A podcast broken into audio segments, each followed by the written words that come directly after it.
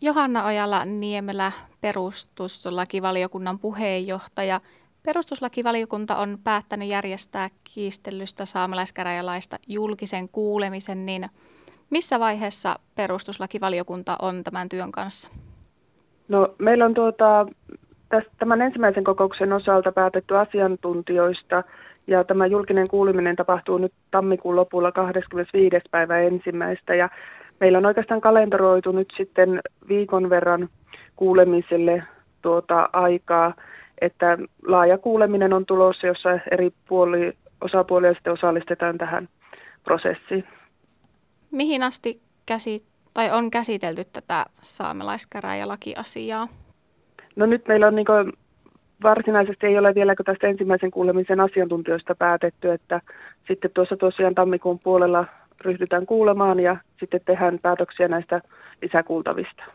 No mitä asiantuntijoita tai muita osapuolia on kutsuttu paikalle? No tässä ensimmäisessä kohdassa on ministeriö, tietenkin esittelevänä ministerinä on oikeusministeriö, sitten on saamelaiskäräjät ja Kolttien kyläkokous ja tämän lisäksi on kaksi yhdistystä, eli Inarin saamelaiset ry ja sitten Suomen alkuperäisten saamelaisten yhteistyöjärjestö ry kuultavana. Ja sitten näitä jatkokuulemisia, niin tässä varmaan on puheessa oltu muun muassa kunnanjohtajat saamelaisalueen, Lapin liitto, Metsähallitus ja tutkijoita. Sitten tietenkin valtiosääntöoppineita on tulossa melkoinen liuta ja sitten esimerkiksi oikeuskansleri, eduskunnan oikeusasiamies, korkein hallinto-oikeus on, nämä on ollut puheissa, että tulisivat sitten edustetuiksi ja kuultaviksi. Millä perusteilla kuultavat on kutsuttu? No nämähän tulee lähtökohtaisesti, valiokuntaneuvokset kartottavat sitä, että ketä tämä lakiesitys koskee, ketä on niin asianosaisia ja sitten myös valiokunnan jäseniltä on tullut esityksiä kuultavista. Ja sitten nämä käydään tuota valiokunnassa läpi ja tuota, päätökset, että ketä kutsutaan. Osa, osa ei kutsuta paikalle, vaan osa otetaan näistä asiantuntijalausunnoista myös kirjallisena. Voiko muut kuin kutsutut lausua tai tulla kuultavaksi tässä asiassa?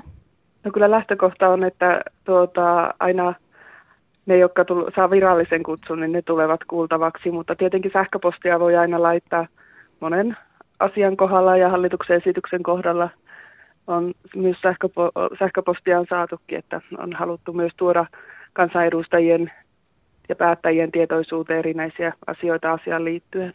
No millä aikataululla uskot saavan tämän asian käsiteltyä tai tästä te saatte käsiteltyä tämän?